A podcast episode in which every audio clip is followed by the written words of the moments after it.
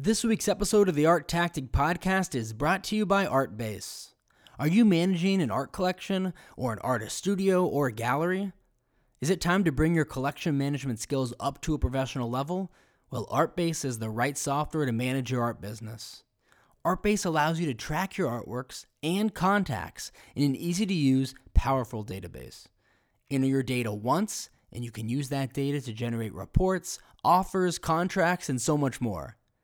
They've got a brand new version out with a whole new look that can be used on the cloud from any location on any device. So what are you waiting for? Go to artbase.com today to learn more. And be sure to mention ArtTactic for a 15% discount.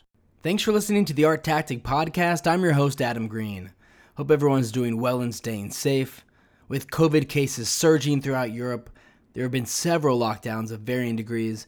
I've been communicating with galleries across the continent, and most have been able to stay open, at least on a by-appointment basis. However, some are temporarily closed, unfortunately. Meanwhile, cases continue to surge within the U.S., but galleries still remain open at this time.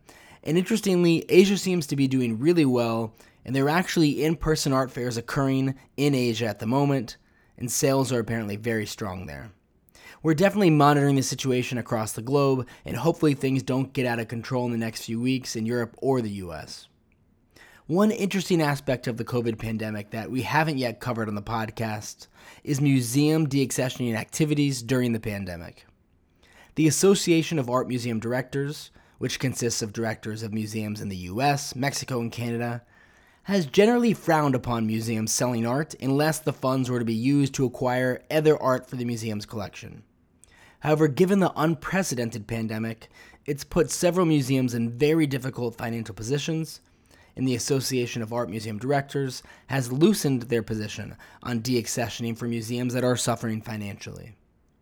As a result, we've seen a select number of museums sell at auction recently, most notably the Baltimore Museum of Art, which decided to sell 3 paintings by Andy Warhol, Clifford Still, and Bryce Marden, the total of which could have brought in over $70 million.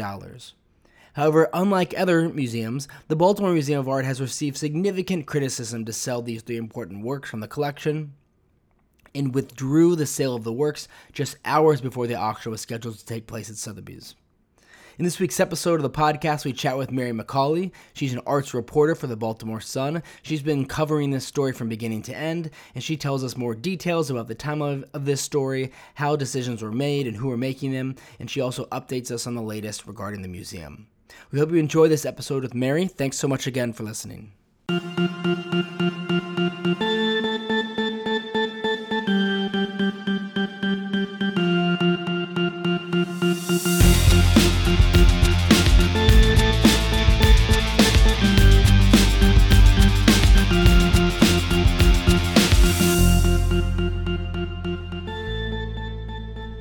Thanks so much for joining us.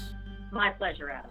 So for those who haven't been following this sale closely, we're going to get into all the details about what prompted the Baltimore Museum of Art to try to sell these 3 major paintings from their collection.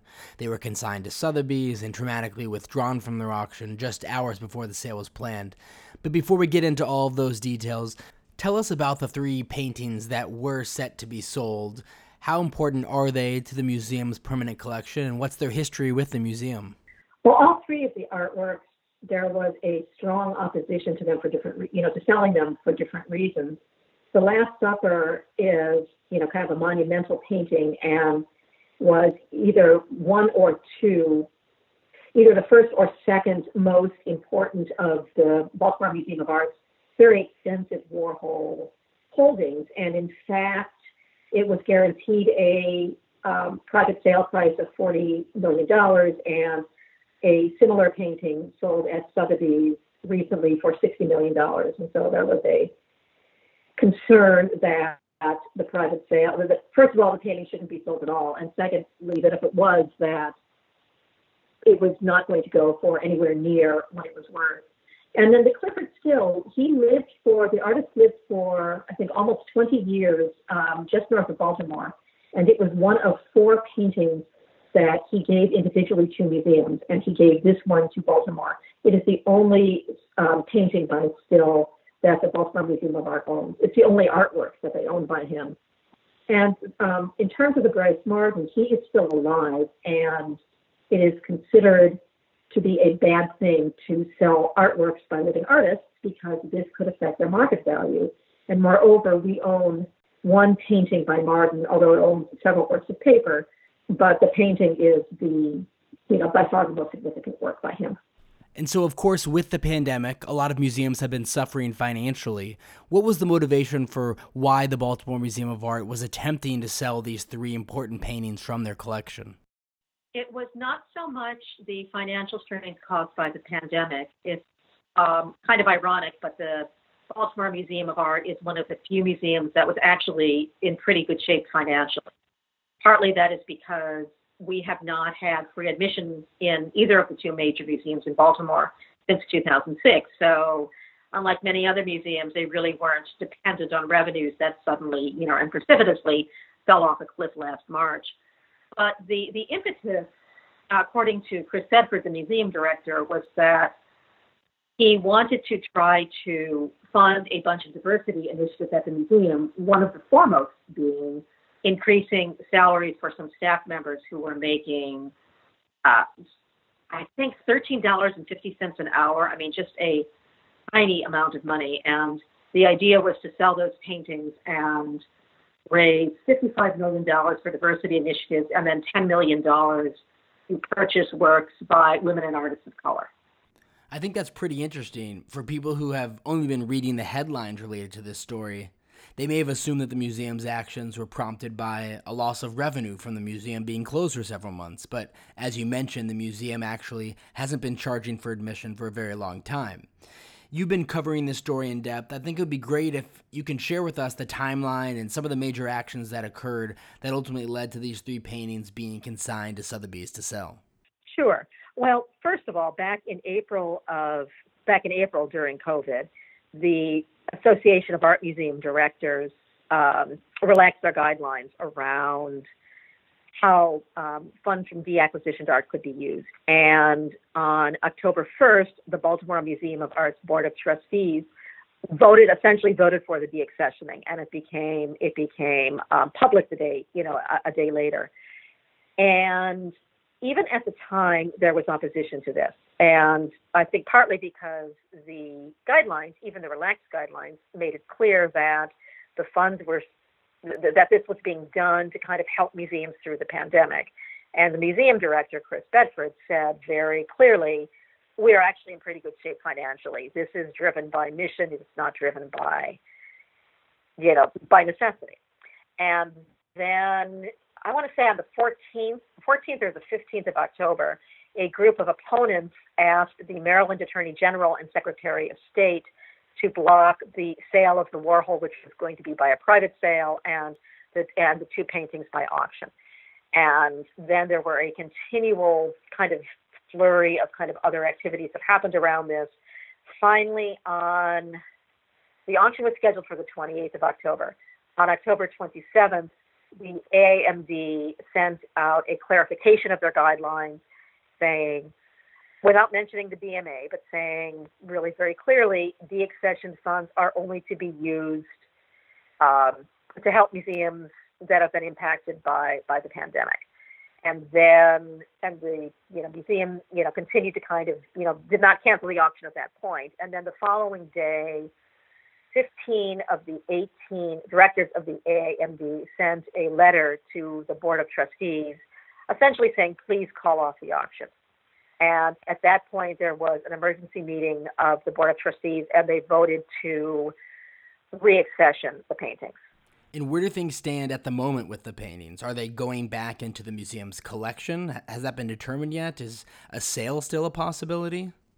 No. I mean, at this point, it has definitely been called off. They announced it originally as a pause, but in reality, and that was something I clarified with Chris actually today, was that those three paintings are once again part of the museum's, permanent collection.